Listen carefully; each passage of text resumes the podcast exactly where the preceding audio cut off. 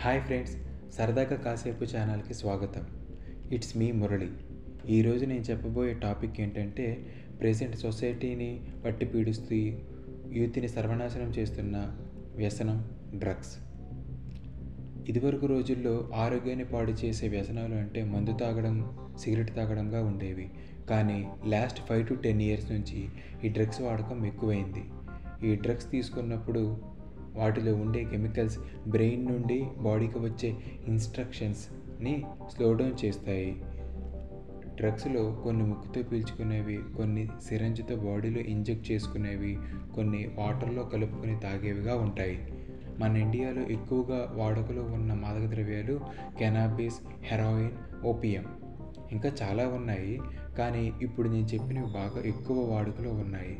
ఈ మాదక ద్రవ్యాలు వాడడం వల్ల ఆరోగ్యం మెల్లమెల్లగా దెబ్బతింటుంది. ఇవి ఓవర్ డోస్ అయితే ఊపిరి పీల్చుకోవడం కూడా కష్టమవుతుంది. కాన్షియస్నెస్ ఉండదు. ఆ తర్వాత చనిపోయే ప్రమాదం కూడా ఉంది. అలాగే చనిపోయారు కూడా చాలామంది.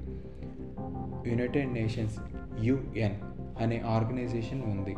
ఇది world peace and security and దేశాల మధ్య స్నేహపూర్వితమైన వాతావరణం ఉండేలా చూసే ఒక ఆర్గనైజేషన్.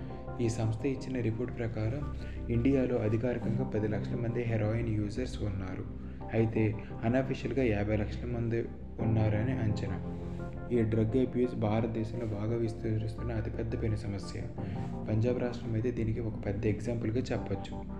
ఆ రాష్ట్రంలో డ్రగ్స్ అనేవి చాలా కామన్. అక్కడ వాడే డ్రగ్స్ పాకిస్తాన్ అలాగే ఆఫ్ఘనిస్తాన్ నుంచి వస్తున్నాయి. ఈ డ్రగ్ యూజేజ్ ఏజ్ గ్రూప్గా డివైడ్ చేసి చూసినప్పుడు ముప్పై ఒకటి నుంచి నలభై వయసు ఉన్నవారు మొదటి స్థానంలో ఇరవై ఒకటి నుంచి ముప్పై వయసు గ్రూప్ ఉన్నవారు సెకండ్ అండ్ టీనేజ్లో ఉన్నవారు థర్డ్ ప్లేస్లో ఉన్నారు. పంజాబ్లో రెకీ అనే యువకుడు డ్రగ్స్ ఓవర్డోస్ అయ్యి పాతికేళ్ళకే చనిపోయాడు. కోవిడ్ అనేది మన నార్మల్ లైఫ్లోనే కాదు. డ్రగ్స్ మాఫియాలో కూడా చాలా పెద్ద మార్పు తీసుకొచ్చింది. అది ఎలా అంటే కోవిడ్ ముందు హండ్రెడ్ గ్రామ్స్ హెరోయిన్ నాలుగు వందల రూపాయలుగా ఉంటే కోవిడ్ తర్వాత అంటే ప్రెసెంట్ అదే హండ్రెడ్ గ్రామ్స్ పదివేల రూపాయలు ఉంది. పంజాబ్ గవర్నమెంట్ చేసిన ఒక సర్వే ప్రకారం రెండు లక్షల ముప్పై వేల మంది డ్రగ్ యూజర్స్ ఆ రాష్ట్రంలో ఉన్నారని తెలుస్తుంది. అధికారికంగానే ఎంతమంది ఉంటే అనధికారికంగా ఎంతమంది ఉంటారో మనం ఊహించుకోవచ్చు. The logical Indian dot com అనే వెబ్సైట్ ప్రకారం ఉత్తరప్రదేశ్ పంజాబ్ మహారాష్ట్ర తమిళనాడు మొదటి నాలుగు స్థానాల్లో ఉన్నాయి. కొన్ని నెలల క్రితం మనం మనకి కూడా తెలుసు. మన తెలుగు రాష్ట్రాల్లో ఒకటైన ఆంధ్రప్రదేశ్లో వైజాగ్ ఏజెన్సీ ఏరియా నుంచి దేశంలో నలుమూలలకు గంజాయి బాగా సరఫరా అయి అయిందని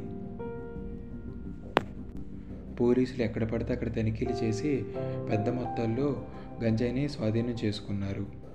అలాగే మన న్యూస్ ఛానల్స్ కూడా స్టింగ్ ఆపరేషన్స్ చేశాయి.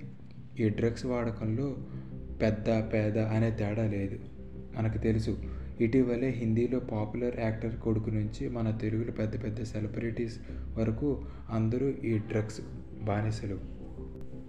అలాగే యూత్ కాలేజ్ స్టూడెంట్స్ కూలీ ఇలా ఎవరిని వదిలిపెట్టట్లేదు ఈ డ్రగ్స్ అనే మహమ్మారి. International narcotics control board INCB report ప్రకారం ఇండియా మాదక ద్రవ్యాల అక్రమ వ్యాపారానికి ప్రధాన కేంద్రమని చెప్పింది. కొన్ని కోట్ల రూపాయల విలువ గల డ్రగ్స్ వివిధ మార్గాల్లో భారతదేశం నలుమూలలకు చేరుకుంటున్నాయి.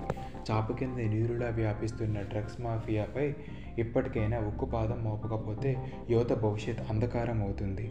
సరదాగా మొదలయ్యే ఈ అలవాటు చివరకు బానిసగా మార్చుకుంటుంది. డ్రగ్స్ కోసం నేరాలు చేసేందుకు కూడా బాధితులు వెనకాడరు. స్నేహితులు బాంధవ్యాలను మరిచి ఒంటరిగా కుంగిపోయి చివరకు ఆత్మహత్యలకు కూడా దారి తీయవచ్చని మానసిక వైద్య నిపుణులు చెబుతున్నారు.